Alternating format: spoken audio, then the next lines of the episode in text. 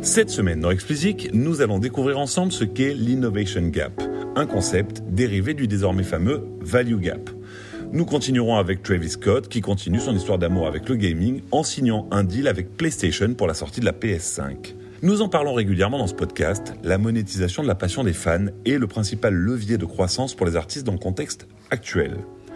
On pense tout de suite à vendre du merchandising en ligne et à mettre en place des abonnements pour accéder à des contenus exclusifs. Nous en avons d'ailleurs parlé la semaine dernière. Or, on le voit bien avec TikTok et YouTube, les contenus créés par les fans, qu'on appelle UGC pour User Generated Content, sont la partie immergée d'un iceberg auquel il est urgent de s'intéresser. À l'heure actuelle, la pub est la principale source de revenus pour ce genre de contenu, particulièrement en Occident. En Orient, la monétisation des fans est bien intégrée dans la culture de l'industrie musicale, pardon, et un groupe comme Tencent fait deux fois plus de chiffre d'affaires dans ce qu'ils appellent le social entertainment que dans la musique elle-même. Tencent a bien compris que la musique n'était pas la destination vers laquelle se dirige le fan, mais un des éléments de l'expérience de celui-ci. Le groupe chinois est passé expert dans l'art de générer des revenus à partir d'expériences VIP destinées aux fans, à travers l'accès à des live streams payants, mais surtout dans la vente de cadeaux virtuels.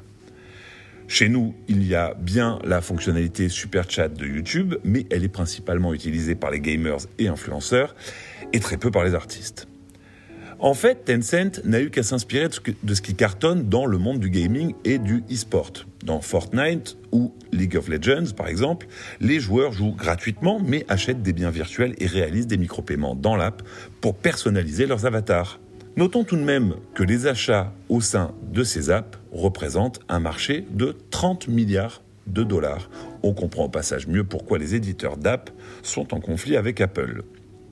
La forte croissance du live stream en 2020 a déjà donné l'occasion aux artistes les plus audacieux de générer un chiffre d'affaires intéressant en vendant du merch physique, pour le coup, pendant leurs concerts virtuels. L'influence du gaming, combinée à l'émergence de start-up innovantes comme FanApply, par exemple, devraient permettre d'accélérer très rapidement sur le User Generated Content.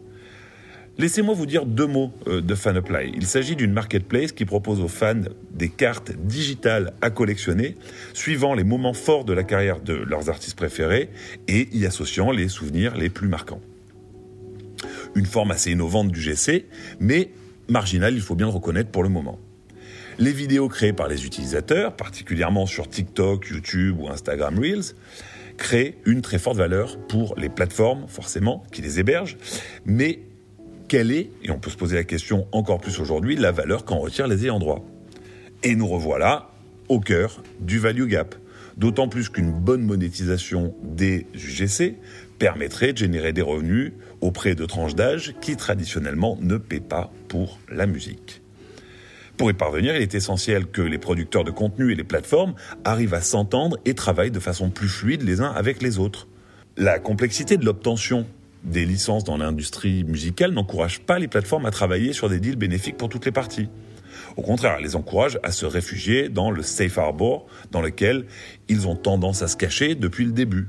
En gros, ils se dégagent de toute responsabilité sur les contenus qui sont uploadés par les utilisateurs sur ces plateformes. Ils jouent la montre donc en attendant d'être contraints de mettre la main au portefeuille, augmentant dans le même temps la suspicion et la frustration de l'industrie musicale.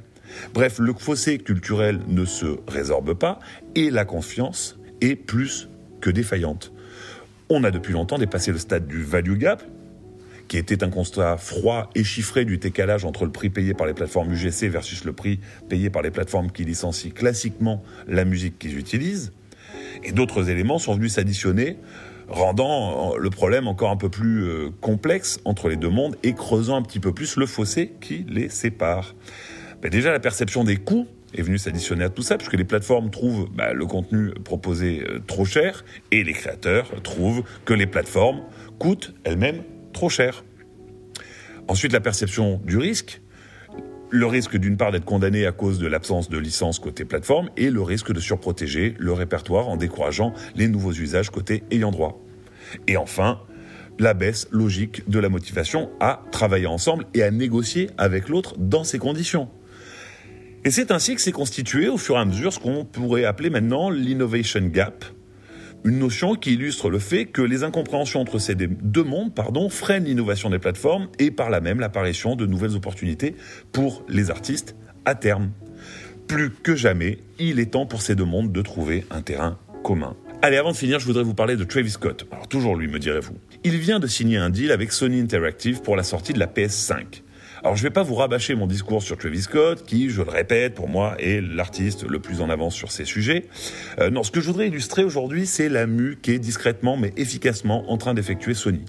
La firme japonaise est en train de se réinventer en reine du cross entertainment, mêlant gaming, vidéo et audio, stratégie qu'ils ont depuis un long moment déjà, hein, puisqu'ils sont propriétaires de Sony Pictures depuis très longtemps, Sony Music évidemment depuis très longtemps, et le gaming s'est développé depuis un bon moment maintenant. La stratégie One Sony, adoptée par le groupe, euh, porte donc ses fruits, et la firme japonaise est en train de se réinventer en reine du cross-entertainment, mêlant gaming, vidéo et audio.